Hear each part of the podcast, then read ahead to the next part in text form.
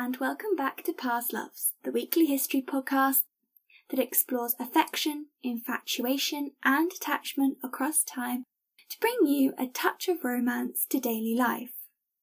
Welcome back. Now, if you've been listening from the very first ever episode of Past Loves, way back when in May of this year, so 2020, which frankly does seem like a lifetime ago now, you'll remember that we started our exploration into the history of love stories in the heart of the Yorkshire countryside at Harewood House, discussing the love story between Princess Mary and Henry Lascelles. And we'll be returning to the Yorkshire countryside today, which is absolutely lovely for me. It feels very much like we're circling back, but this time we're returning a century earlier to the early 19th century. If you hadn't guessed from that and from my clue last week about the fact that this love story was based on diary after diary, this week I'm discussing the relationship between Anne Lister and Anne Walker. As a podcast that explores the history of love, I really believe that it would have been terribly remiss of me not to talk about Anne Walker and Anne Lister, particularly Anne Lister's story.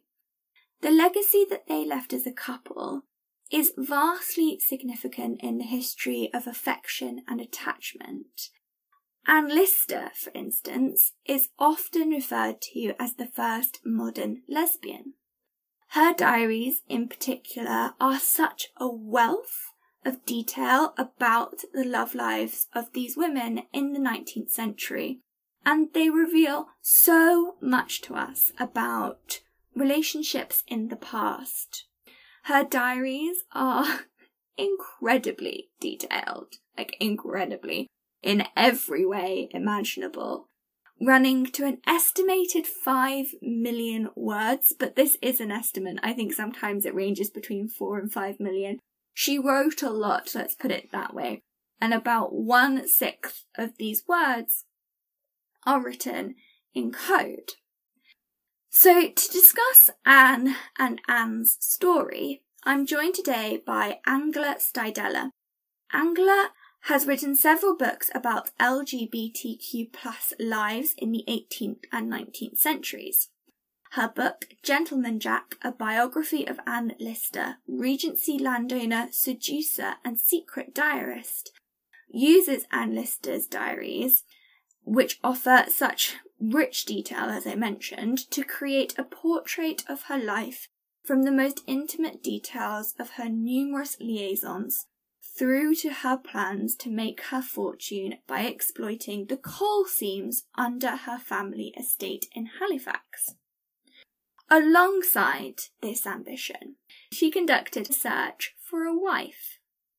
In 1821, she wrote, I love, and only love, the fairer sex. And uh, she certainly did love them deeply and passionately. Her relationship history culminates in a marriage to Anne Walker, a local heiress. This is, of course, the relationship at the centre of the BBC TV drama series Gentleman Jack. It's a show I absolutely love.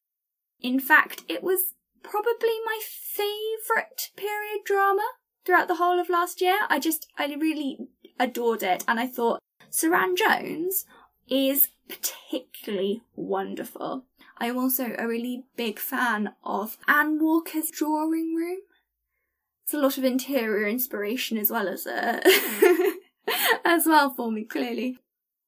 But quite seriously, I think the show is incredibly powerful in the way in which it has brought a lesbian relationship from history to the mass audience. So I'm very excited to be having this discussion with Angela today. I've been really looking forward to delving deeper into Anne and Anne's lives, and I hope you enjoy learning more about this remarkable couple.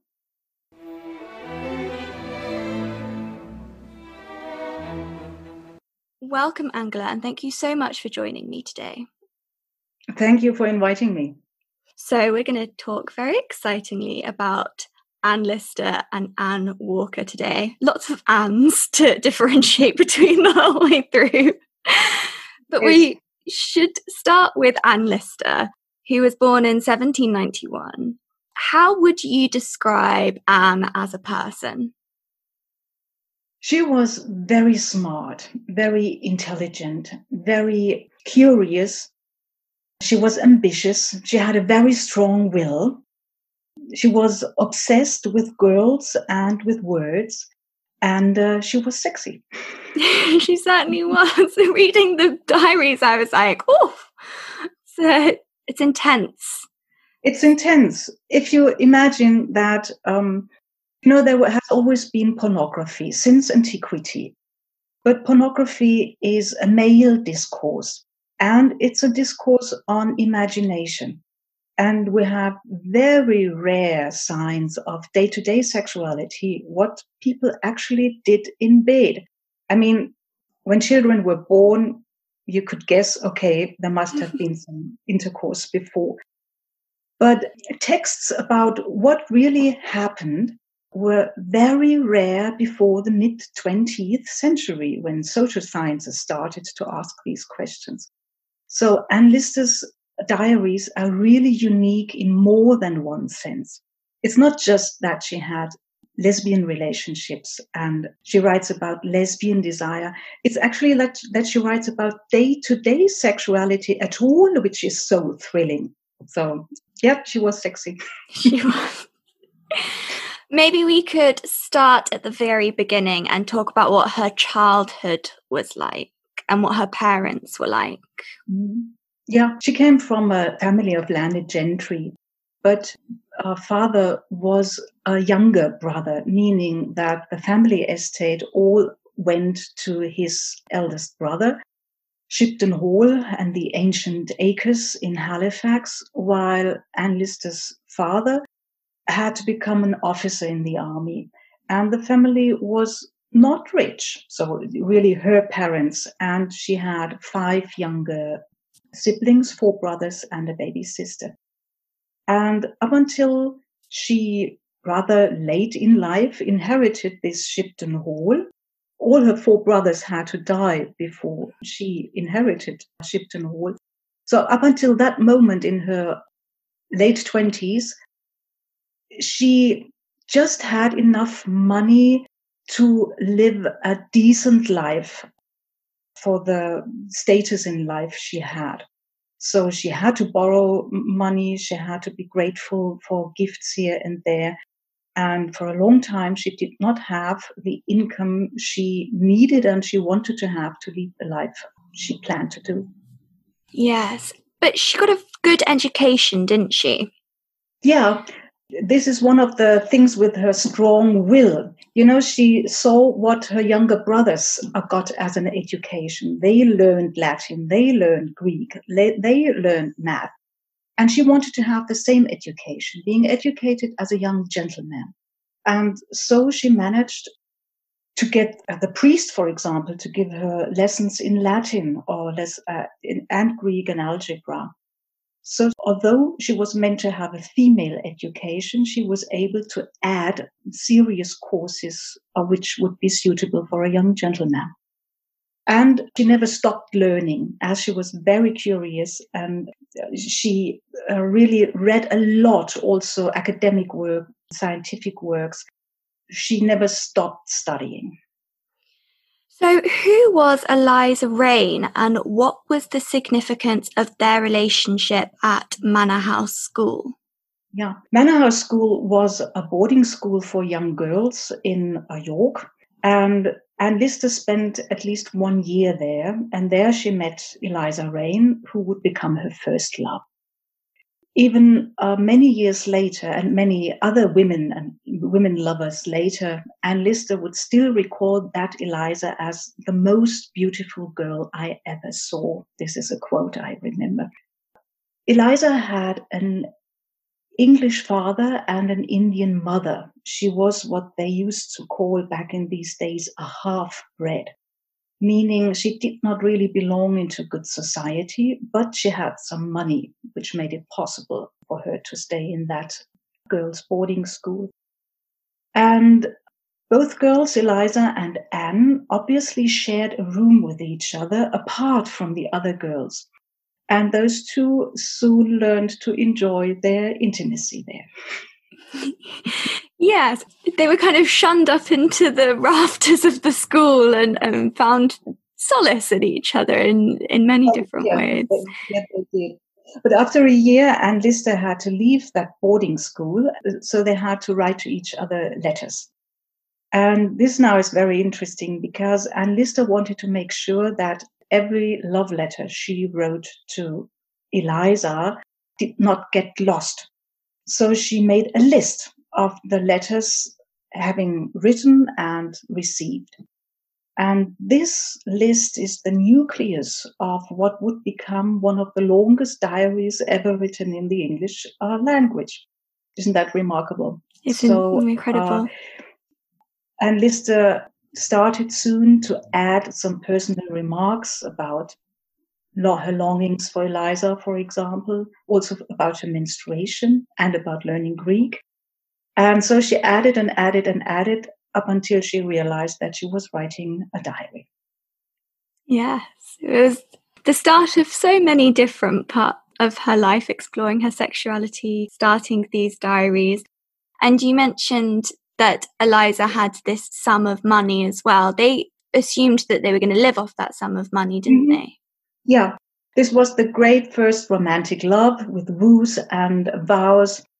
And they plan to, as soon as they were of age, they plan to live together with Eliza's money. But it turned out that there were other sweet little girls around, and Anne Lister would leave Eliza Raine. Eliza was devastated, but Anne Lister, as so often later in her life, she simply could not resist with another beautiful face. And so we had Isabella Norcliffe come and Mariana Belcombe. But we should not go on to these other girls up until we have mentioned that in this beginning of the diary, there is also the invention of the secret code, which yes. Anne Lister always used. So when Anne Lister realized she wanted to write about her feelings towards Eliza, her longing, she was in the situation that she did not have a room of her own, not even a desk or a drawer of her own. So she had to find some other kind of hiding. And she first tried to hide in script, meaning she experimented writing English written in Greek uh, letters. We're using the Greek alphabet. But she knew that would not do because the priest who was teaching her Greek would have been able to read it. So she invented this secret code made up of Greek symbols, of uh, mathematical symbols, and self invented symbols and up until she finally got that secret code or crypt hand, as she would call it, which she would write as her ordinary hand as well. So she was able um, to write it as we write our uh, handwriting. And so this first love to Eliza Raine made really an impression up until the rest of her life because this secret code uh, remained. Yeah. So you mentioned Mariana Belcombe, and she was a very significant relationship. What is mm-hmm. the story of their relationship? I think if you look at all the girls Anne Lister loved through all her life, I think it's Mariana Belcombe who was the really one and maybe not one and true, but the most significant love of her life. Mariana Belcombe and Anne Lister were together roughly for 17 years, and they had an off and on relationship. Several times they vowed each other eternal love and had some kind of mock marriage arrangements. But then they left each other again. Mariana Belcombe married Charles Lawton. Anne Lister had several other women going on. Um, actually, I had to make a, a sex diary for her um, to uh, always to count with how many women she was dealing at the very same time. But still, for um, around 17 years, she was not able to say goodbye to Mariana Belcombe, although she, in the meantime, married Lawton. And there is strong evidence in Anne Lister's diaries that they were both very happy with each other sexually. So bed was a strong union between them. And Mariana was the quote, sweet little creature, the, the icon of the sweet little creature that Anne Lister adored. And I think in every other woman, she kind of looked after exactly such a sweet little creature again. But as I said, Mariana Belcombe married Charles Lawton. She had to marry. Her family did not have any money. She was the daughter of a doctor, a surgeon, who had more unmarried daughters. So it was simply impossible to turn down the marriage proposal of Charles Lawton. But that was the tragic of both lives, Mariana's and Anne Lister's. Yes, how did Anne react to their marriage? Actually, not well. you know, she simply um, turned it into a menage a trois uh, she accompanied Mariana to Lawton Hall, to the uh, newly married's home, and simply was there in that marriage from the beginning on. The moment Charles Lawton turned his back to his wife, Anne Lister would be in bed with her. So Anne Lister did not accept this marriage as a break in her relationship with Mariana Belcombe. But Charles Lawton found out and he forbade any correspondence between the two women and he made sure that they cannot meet often. So it were hard times, but really for quite a long time they tried still to have a relationship, sexual relations still. Didn't they think that because Charles was so much older that there was a chance that he would die relatively quickly after the marriage. Yes, actually, they counted. Um, they, they said in 10 years or so, latest, um, you're a widow, my darling, and then we're going to uh, spend life with to each other. If Mariana would get some children, they would raise the children together. So they had this imagination of a rainbow family, kind of. But it would not turn out. Uh, neither did Charles die, nor did Mariana get any children. So, how did their relationship start to fizzle out?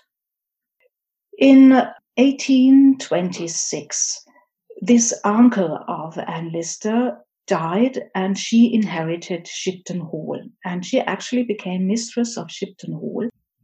And at that time, Mariana was willing to leave her husband Charles and come and live together with Anne in Shibden Hall. But by now, Anne Lister not only had had numerous other love affairs with other women, but she also felt, hmm, now I am something. Now I don't need Mariana any longer. And I might find someone better. So she turned down Mariana's offer to come to live with her, and instead she traveled for several years on the continent, especially in France, but also in Italy and Germany and Switzerland, uh, to find that female companion she was dreaming of. She imagined her to be young, pretty, rich, of high aristocracy, but willing to look up to her, to accept Anne as the gentleman and to live with her in Shibden Hall. Although Anne Lister uh, looked after this golden gem everywhere, she didn't find it. And in 1832, she had to come back to Shibden Hall quite broken. Yes, she did. Now, what were her ambitions for Shibden Hall when she did come back, and what was that return like? Her father was still there. Her mother had died long before, but there was still alive her, her father, whom she felt was very embarrassing. She really felt ashamed of him. She liked her aunt, with whom she had spent several years in Paris, but her aunt was ailing and also boring in uh, in Anne Lister's views. And Anne Lister hated her baby sister Marianne. So she did not get along well with her family. Actually, they ruined her nerves. And Anne Lister uh, saw herself as the head of the family and she wanted to rule the house. But this was against what the rest of the family and patriarchy thought, because the rest thought that the father was still the main person in the house. And Anne Lister had to share her income with her father and her aunt. So there was not much money to spend. But she saw herself as a glamorous landowner who wanted to make some improvements, as she would call it, to Shibden Hall, make it look better. You know, the house was quite run down. It was not the glamorous place Anne Lister uh, thought it should be. So she was lacking the house, she was lacking the money, she was lacking the woman at her side to lead that respectable life of representation she imagined herself to lead. Yeah, it is very evocative of normal male contemporaries seeking the right woman and the right situation for them to continue yeah. their lives. Actually, it's a bit disappointing when you come to realize that you understand Anne Lister quite well if you look at the male rascal.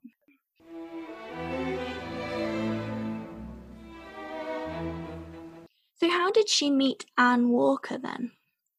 We got her now in uh, 1832, devastated after years on the continent with not finding that female companion. And she wanted to change something in her life in 1832. And uh, she really was decided to find that female companion. And she made a list of those girls in her neighborhood which uh, were still there, so to say, the rest which no one had picked up so far. And Anne Walker ended up on top of that list. She was 12 years younger than Anne Lister, and she was a neighbor. The two families, the Listers and the Walkers, how do you call this? They they made these um, social calls, calls social yeah. calls to each other, and so they knew each other for long. And we have traces of Anne Walker in Anne Lister's diary long before informing us that Anne Lister did not like that girl. She found her stupid and, well, a bit nice to talk to, but not much. We learn also from the diaries that Anne Walker may have had a kind of girl's crush on Anne Lister quite early on. So when Anne Lister made again a formal call trying to find out whether she could seduce Anne Walker and Walker answered quite openly and uh, uh, was encouraging. And so things developed very quickly between them. Yeah, so maybe we could talk a little about who Anne Walker was and why she ended up at the top of Anne's list of suitable women. How would you describe Anne? One of the uh, most difficult things as a biographer of Anne Lister, who has to ask herself who was Anne Walker, mm. is that most of the sources we have are seen through Anne Lister's lens. Yeah. Anne Lister wanted to see Anne Walker as a frail and weak person whom she could easily dominate. And Anne Lister saw her as nervous, as being alone, as needing help, some parts of this story, as told by Anne Lister, might be true or might have some truth in it, but I'm sure it's not the, the whole truth because obviously it's colored by the wishes of Anne Lister. I think, for example, Anne Lister portrays Anne Walker in her diaries as very shy. Mm. But actually, then we learn from Anne Lister's diaries that it was Anne Walker who paved the way to her bed. Yeah. Um, who invited Anne Lister several times over with the words, Don't you want to spend the night with me? Take your night things, and so on. So obviously, Anne Walker also played a pivotal role in um, in this love affair. So she was not that weak and shy person as Anne Lister loved to see her. Mm. What was her childhood like? In the beginning, she had a brother and a sister, and in a very wealthy family. Her grandfather had made a fortune with wool mills and trade. Mm. They were, so to say, new money. Um, this was the expression the Lister family with their yeah. ancient used to call them. But as they were richer than the Listers, um, one had to make these social calls. So she had a very protected childhood with everything there. But then a series of deaths occurred, and Anne Walker lost in a very short time both her parents and her brother, the heir to all this mm. Fortune. And so she and her sister Elizabeth were left alone with lots of money, meaning fortune hunters would soon show up. And Elizabeth, her sister, soon fell prey to such a fortune hunter. His name was Captain Sutherland. Mm. And if you want, Anne Lister was a fortune hunter who turned up at Anne Walker's doorstep. Because when Anne Walker ended up on that list, all this had happened. And Walker did not have any parents any longer, and her sister was married. Just an old aunt was looking after her. So when it comes to patriarchy in society, Anne Walker, so to say, was not protected by any family who would see that not a fortune hunter would gain her heart. So, how did the seduction start? And Lister used her usual tricks. Um, they talked about household affairs. She would feel her pulse, made Anne Walker feel comfortable. I think if she wanted, Anne Lister was a really charming person. Someone, you know, um, the heart of a party. When the door opened and Anne Lister showed up, every head would turn. So uh, she gave all this to Anne Walker. And even more, she, in her landscape garden, which she tried to develop in these years, she built a moss hut on purpose to seduce Anne Walker. Because we remember Anne Lister still lived with her father and aunt and sister. So although she had a room of her own, but if she wanted to take someone, they had to go through the living room with all the others. it was a bit public. so she wanted really to have a discreet room for her own, and that was that moss hut which she built. To Anne Walker, she said, I have built this, this sweet hut only for you, my darling. And Anne Walker was charmed. So this is the room where everything began. But actually, Anne Walker felt that she wanted to spend the first night in a bed, in a proper bed, and not in the moss hut. And so she invited Anne Lister to come over. Yeah, I mean, yeah, the moss hut just sounds so charming.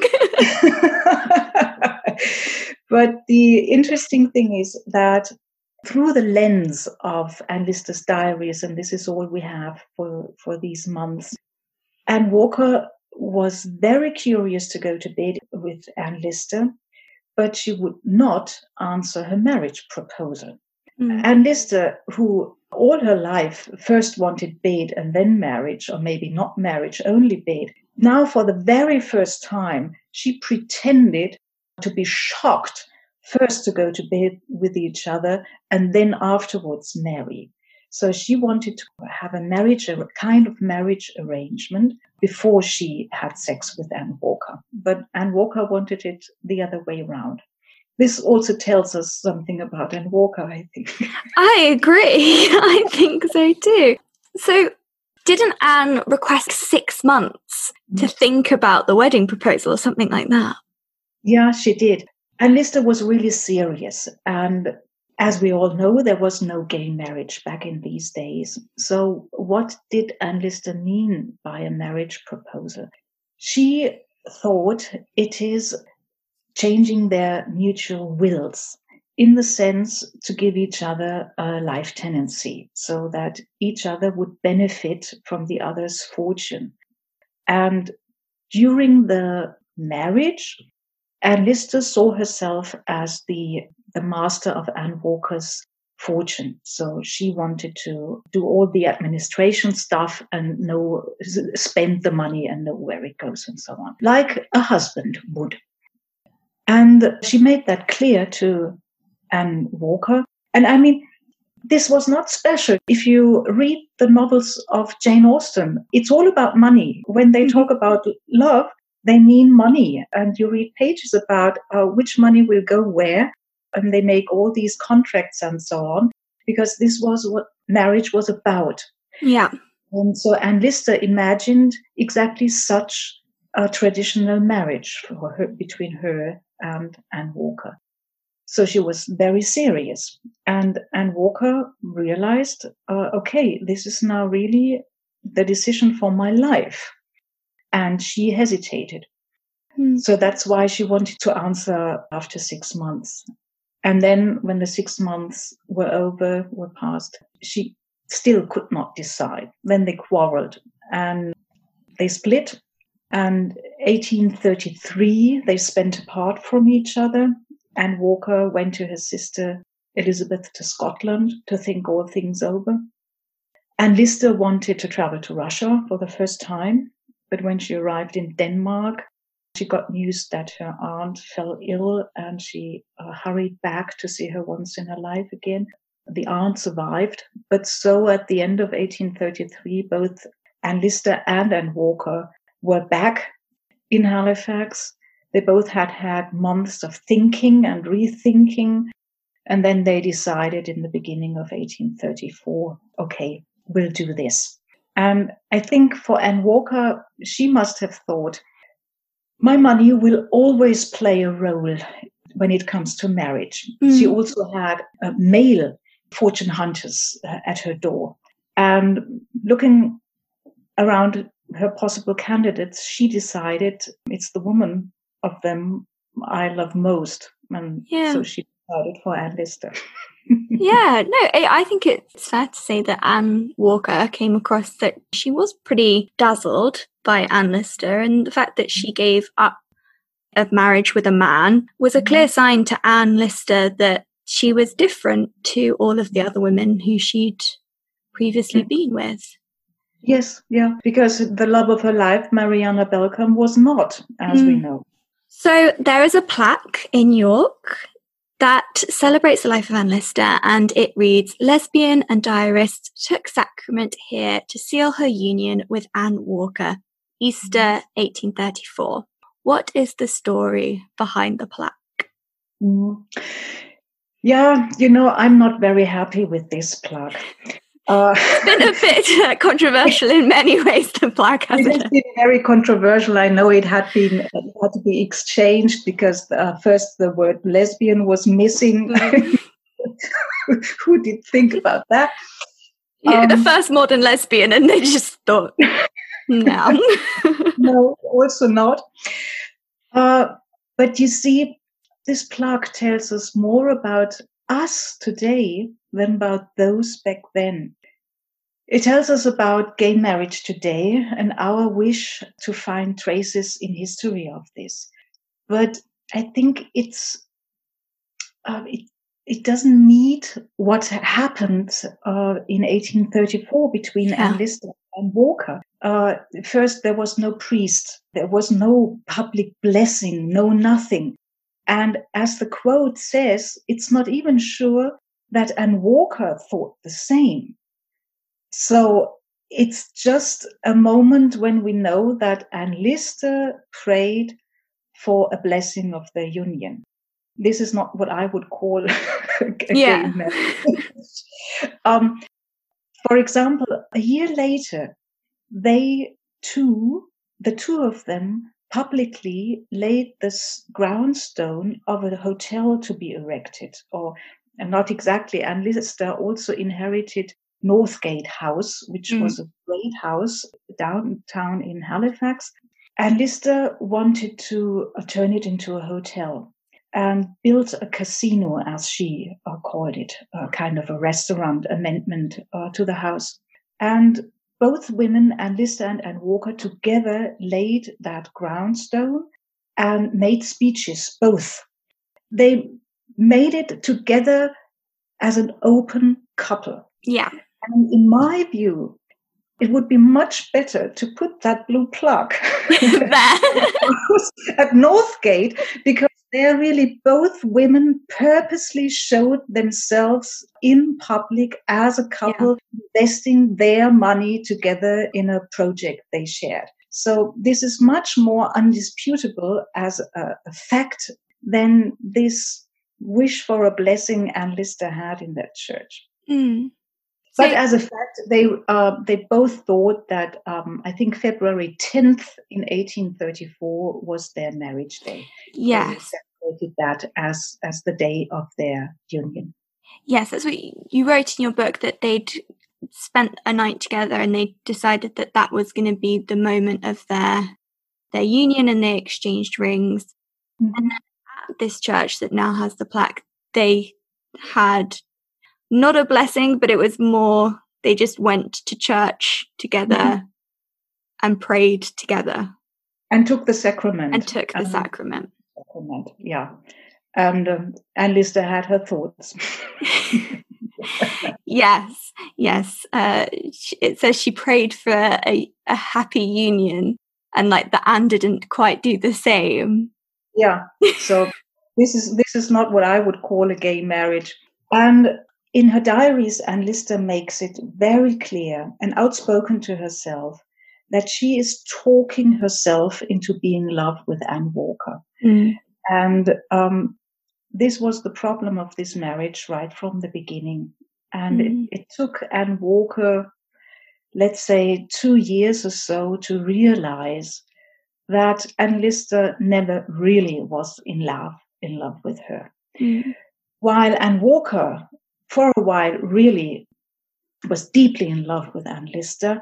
It was never the other way around. And so there was this, um, how would I call it? It was not balanced. Their relationship yeah. was not balanced. And so their marriage was not quite a happy one. And they mm-hmm. quarreled a lot. And after three years, Anne Walker thought about leaving Anne Lister. But Anne Lister could not afford to lose Anne Walker's money, so she always managed to talk Anne Walker out of her plans to leave her. They found out that while traveling, they quarreled less. Yeah. So that was a possibility uh, to spend better time with each other. So it's uh, it's a bit uh, sad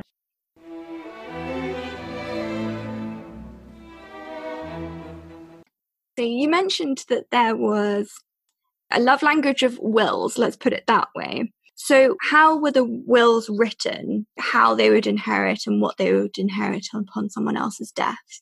So, um, it took Anne Lister a couple of years uh, and several steps until Anne Walker finally agreed to change her will. And Anne Lister did the same. And they both stated that after death, the benefits of the fortune of the deceased would go to the surviving partner, mm. making sure the surviving partner had more money left. But they would not inherit this fortune. So when the second partner also would have died, the inheritance would go to their respective family. Yeah, I, I, find it very interesting the story of the hotel, the fact that they were out there openly as a couple. And I know that they took a pew together at church and so were openly at church together as a couple. What was mm-hmm. the wider public response to that courage of being out there as an open couple? They got really hostile responses. For example, some mock announcements in the papers congratulating Captain Tom Lister of Shibden Hall to his marriage with Anne Walker of Lydgate, which was printed in several newspapers all over Yorkshire. So the whole of Yorkshire laughed about this female couple because it was very easy to guess who was yeah, you knew who it was. of Shibden Hall. Not subtle. No. And interestingly enough, as long as Anne Lister lived alone in Shibden Hall, not with a female companion, she was comparatively out in, in a surprising way. She openly stated she would never marry a man, but asked rhetorically, why not spend life with a female companion? The neighborhood even knew that she planned to live with a female companion one day. And they made jokes about her, but polite jokes. So up until the moment Anne Walker moved in in Shibden Hall, Anne Lister was accepted kind of in her oddities. Oddities was the term she herself described. Mm. Her male uh, feelings, her male mm. desires. But the moment Anne Walker moved in, the attitudes of society, these rather liberal and tolerating attitudes, changed dramatically. Now it turned out Anne Lister had always been serious. She wanted to spend her life with a female companion. But now it became obvious that Anne had taken over Anne Walker's money. And now, with Anne Walker's money in control of Anne Lister, the response of patriarchy was strong. Mm. This was something not to be allowed, sim- um, simply looked over like up until the moment uh, when these two women were together. And so they both got these strong responses. And one has to admire the strength and um, the humor of both uh, to stand this. Mm-hmm. Yeah, because yeah. one can see these long months on the continent. They traveled a lot together. Also, as a rescue for society in Halifax. Mm-hmm. So they at some points they fled, I think, uh, because the problems at home with society and with money and with all the works done or started with these investments. There was quite something to do and to be angry about, and uh, many worries. So, traveling was a way to get rid of all this. And as I told you before, they quarreled less when they were abroad. Mm. Maybe also because they were not as closely looked at abroad than at home. Yeah. So they had more freedom. But all in all, they were very courageous to stand as and kind of, in our words, open couple yeah. out in society. And what was it like for them in Shibden Hall? Their day to day life there living together? Mm, not easy. Mm. In the beginning, they shared a room, and the aunt and the father and Marian, sister, all were li- still living there. Then, first the father, then the aunt died, and Marian moved out, so they finally had this space for them. And Walker always missed her Georgian manor houses. Actually, she owned three of them, all more spacey, more elegant, more mm. modern than this old hut Shibden Hall, mm. which did not look like the nice house visitors see today. Tourists who visit Shibden Hall today see the house like it became envisaged by Anne Lister. Anne Lister herself and Anne Walker never saw it that way. So it was a very old house, and Anne Walker did not like it a lot. Quarreling about these improvements uh, of Shibden Hall was part of their day to day routine, for example. Yes. So, yeah, it's when these quarrels were significant that they decided to take their big trip in 1839. What happened on this trip? Back in the it must have been around 1830, so let's say some 10 years earlier. The brother of a former love of Anne Lister, Norcliffe Norcliffe, had told Anne that whoever has not seen St. Petersburg has seen nothing. And since then, Anne Lister wanted to see Russia. She had made uh, several efforts. The one in 1832, really, she was already on her way when she broke up in Denmark. Still, she had this fantasy I need to see Russia. And she convinced Anne Walker to come along. In private, And Lister harbored the idea that from Moscow she would go on to Persia. But she would not tell Anne Walker because she was afraid that Walker then would say, No, darling, yeah. won't do that. So and Walker started this journey thinking they will make their way to Moscow and then come back. They traveled with their own carriage, renting horses from post station to post station. Okay. So they were the last generation who uh, went by horses and in carriages. They tried the first trains that ever existed, the mother of all, the Manchester Liverpool uh, line. But Anne Lister thought this has no future. so this system of uh, traveling on uh, post routes was very developed in all of Europe up until Moscow, even beyond. And they made their way through Dover-Calais, through the north of France, the Netherlands, Germany, taking the ferry from Lübeck to Copenhagen. And this was where, from then on, they took their time because it was new for Anne Lister too. And then they enjoyed Sweden, parts of Norway. Actually, they wanted to see the fjords of the Norway of Norway's west coast, but it was raining endlessly. So they broke off and made a nice tour of Middle Sweden uh, instead. Then they arrived in Stockholm. They were enchanted by its situation on all these islands in the Baltic Sea. Took the ferry with their carriage to Åbo, Turku, meaning today in Finland, back then Tsarist Russia. And then they are all the way on the south coast of Finland up until St. Petersburg, which they adored like every I, I, would say like every uh, um, uh, traveler from yeah. Western Europe, uh, including mine, but felt that this was still Europe. And the city Anne Lister really fell in love with was Moscow, um, which they then arrived. And they spent there four months in the winter of 1839 40 and Anne Lister really fell in love with this mixture of Orient and Occident. So the best parts of both Europe and Asia in one city, meeting there, especially on the markets, people from which they thought almost all the world, including China and mm. Persia, people back then. And Lister felt in Moscow she got to see something from the world even in parts where she would never set her foot. So that was really a great experience to both of them.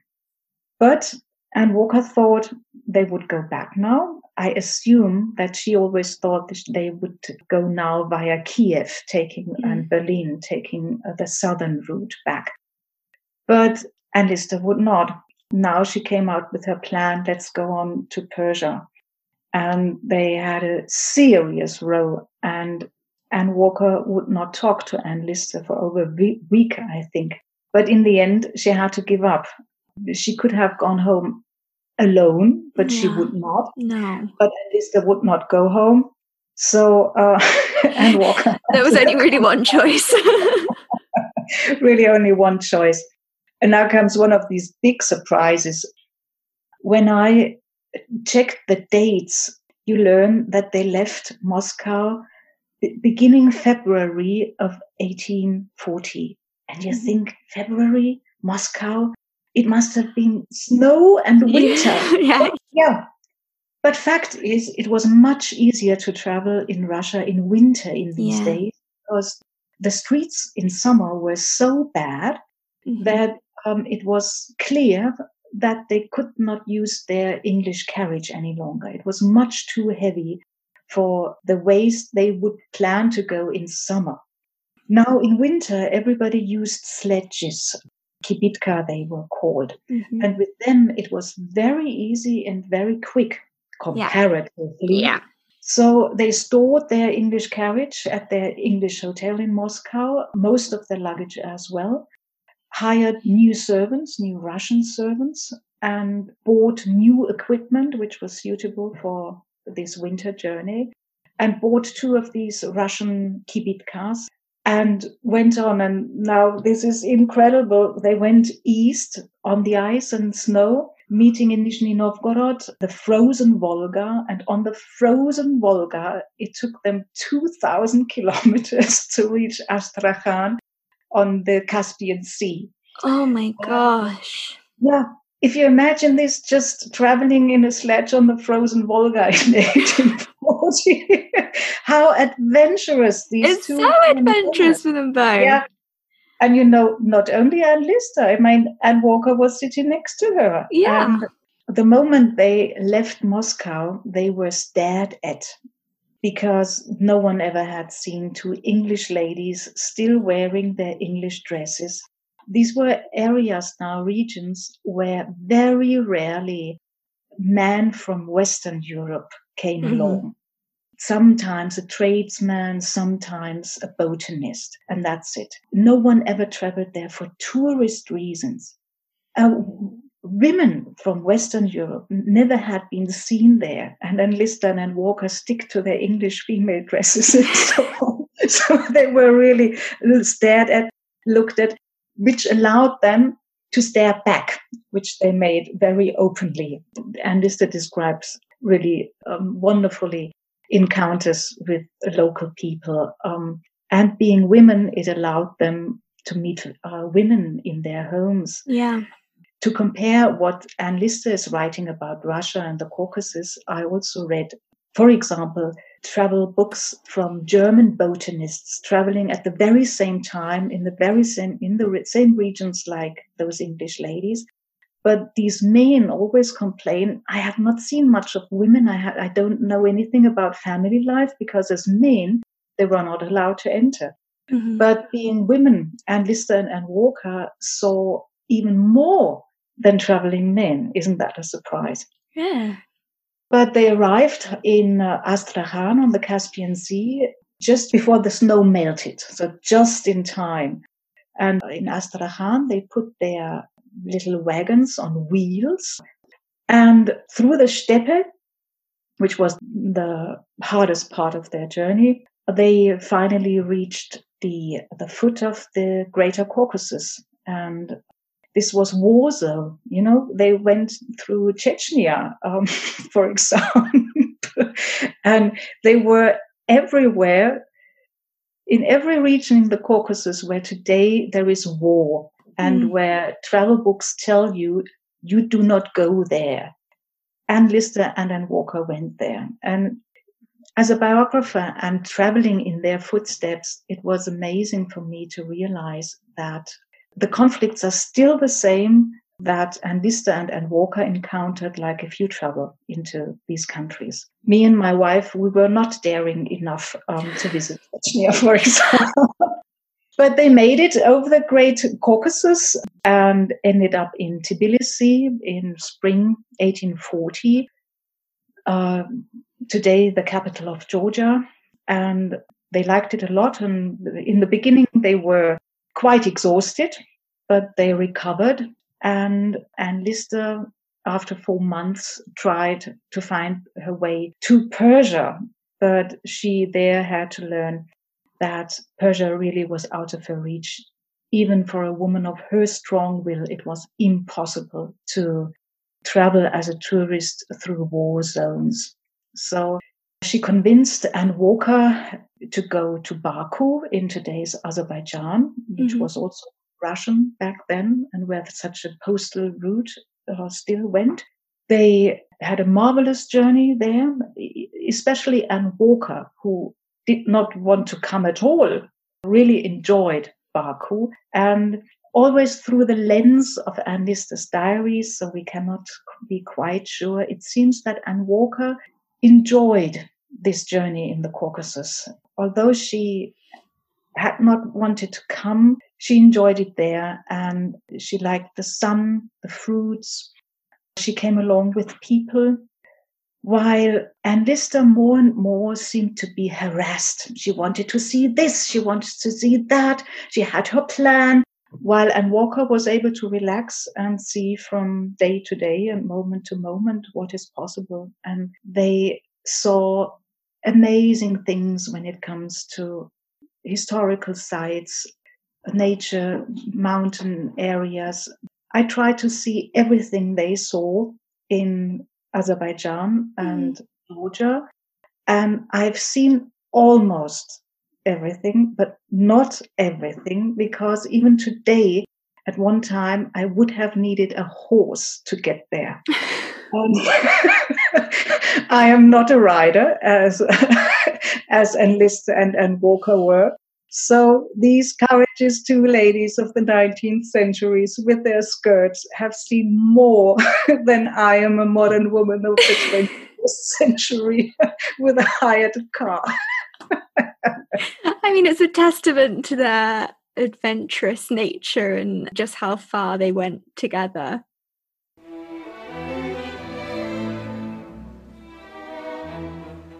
At some point, they left their Russian kibitkas on the way because they wanted to explore the mountain regions on horseback. Mm-hmm. They hired several horses and local guides. Roughly some five weeks or so, everything went well and they saw extraordinary things in remote regions. But then all of a sudden, on August in 1840, Anne Lister Diaries stops. Yeah. And we know that five weeks later she was dead. And we do not know exactly what happened in between, but she caught an infectious disease and uh, she died. Mm. And Anne Walker had the horrible task to bring the body back, which she did, but which must have been a nightmare. Yeah, and it must have been such a profound loss for Anne Walker to lose, firstly, her wife, but also Anne Lister, who was such a presence mm-hmm. so far away from home. It must have been incredibly complicated and difficult for her. It's too bad we do not know anything. Yeah. And Walker has not written about it, or at least we haven't found anything, no traces it seems that she has not uttered later a word about it. So it's completely our imagination uh, what happened and how she coped with. You know, it's true what you say. This could be one of uh, her reactions. The another could be maybe she felt liberated. Mm-hmm. And Lister was such a dominating partner. And yeah. also this journey, and Walker had to do what Anne Lister wanted to. So, although Anne Walker coped with it and got along and also enjoyed this uh, journey, she had no choice but follow Anne Lister. And mm. so hmm. finally, maybe there was also a kind of relief next to next to the horror and trauma and feeling of loss and sadness and everything. And she returned to Shibden Hall. Mm-hmm. And what was life like for her there? Very, very difficult. Mm-hmm. Um, she had to return to Shibden Hall because, in the meantime, she had rented out her three yes. manor houses. So actually, but quite a had, long tenancy as well, hadn't she? So it was quick yeah. out of it. Yeah. So the only place she had to go was Shibden Hall. Mm. Uh, but she had now this right to go there because of Anne Lister's uh, will. Mm-hmm. But the Lister family, or the branch of the Lister family, which one day after Anne Walker's death would inherit Shibden Hall, were impatient and they did not want to have Anne Walker spend her whole life as she was young uh, mm-hmm. So they did not want to wait up until she died. Uh, they wanted to have Shibden Hall and its incomes at once. So they started quarreling in court.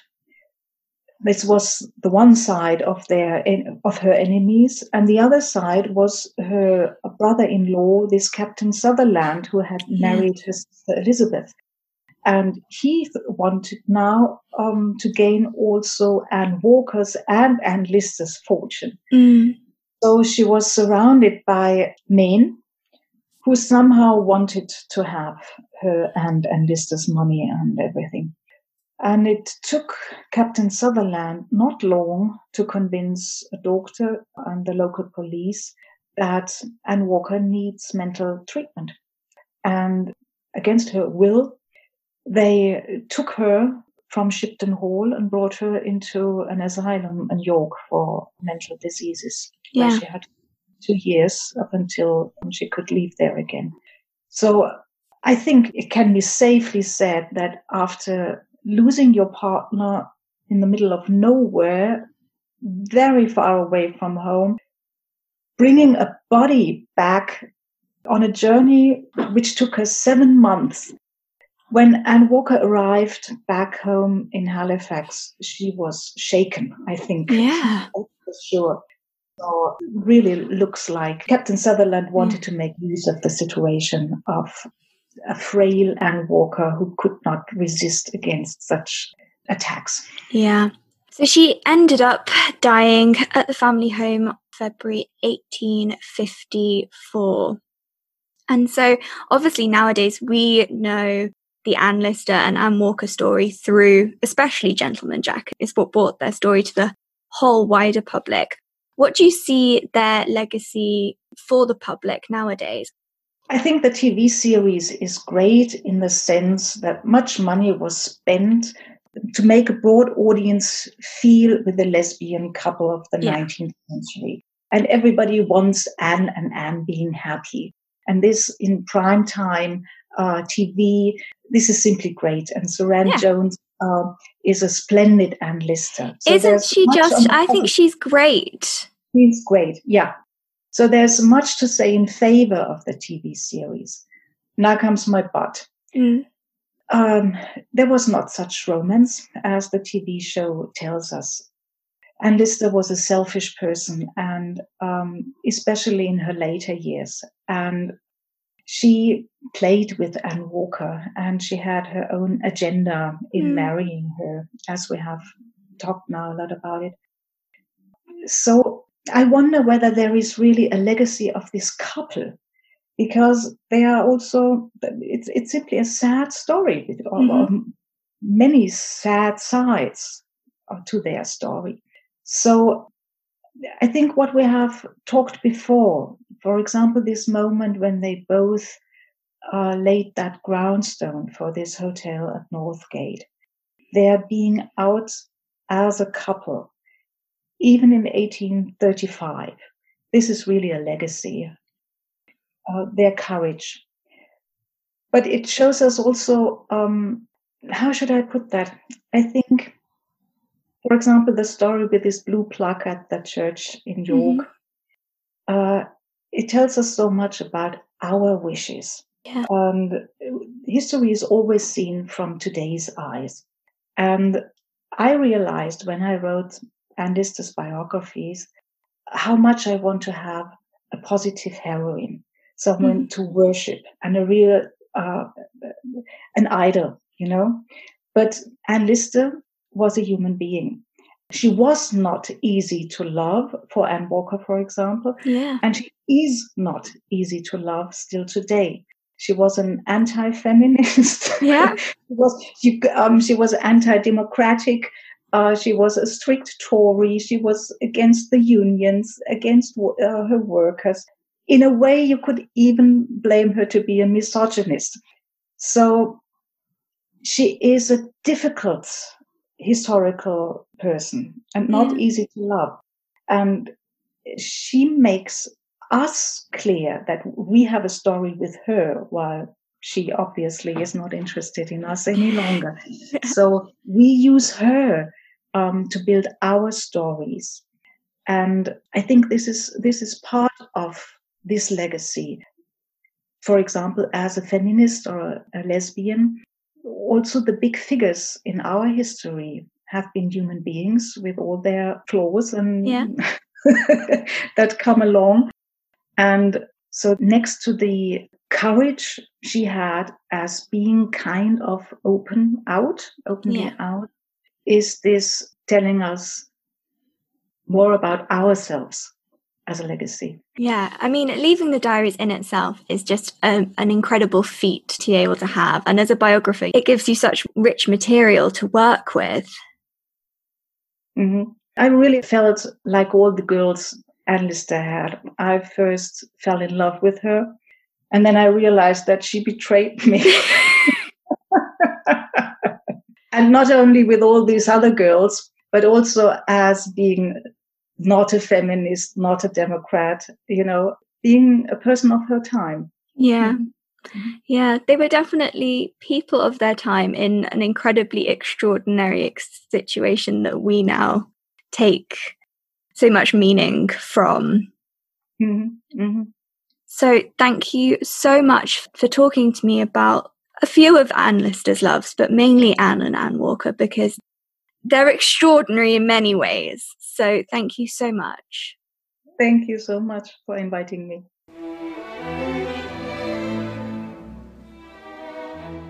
And thank you so much for listening. I hope that you enjoyed this episode. I know I thoroughly enjoyed talking to Angela about Anne and Anne.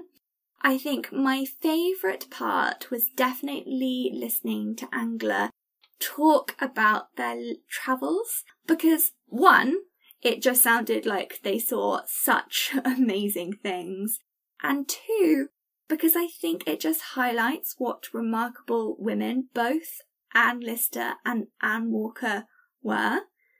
They were, I think, a really courageous couple, and their legacy is so powerful. But I've also found it fascinating delving a little deeper into the realities of their love story. Of course, I think it's really important to remember that the main source material that we have about their lives together is Anne Lister's diary. And whilst this is an incredible insight into their world, I also think it is important to remember that the role of a diary is to document unfiltered personal thoughts. It was private to Anne, hence the coding. And therefore, I think it should be remembered as an incredibly one sided and possibly reactionary account of their relationship. So, I'd really love to learn more about Anne Walker because I find her very compelling. I mean, she took a leap which was not, in a way, as significant a jump for Anne Lister to live openly together, to be visible together, like at the church and at the hotel. I think she's really a very interesting person to learn about, and I'm sure, though, that we'll be learning more and more now as time goes on with all of this wonderful interest that's ever growing around this complicated and striking and wonderful couple. Angela's book, Gentleman Jack, a biography of Anne Lister, Regency landowner, seducer, and secret diarist, was published by Serpent's Tail and is available on Amazon and at Waterstones, and I'm sure at any good bookshop. It is a particularly good read if you'd like to learn more about all of the loves in Anne's life, not just the ones we've touched on in more or less detail in this episode. And, well, Angela also, honestly, is just an absolute darling who is really curious about Anne Lister and her many, many facets. If you've enjoyed this episode, please rate, review, and subscribe to the podcast wherever you are listening to it now. I love reading your reviews. It warms my soul, fills me with love. So I would be very grateful always to hear your thoughts on the podcast. As always, if past loves has become your current love and you want to hear more about history through the lens of the most romantic tales from the past, be sure to follow me on Instagram at Past Loves Podcast, where there are even more stories to enjoy. Thank you again for listening. Until soon.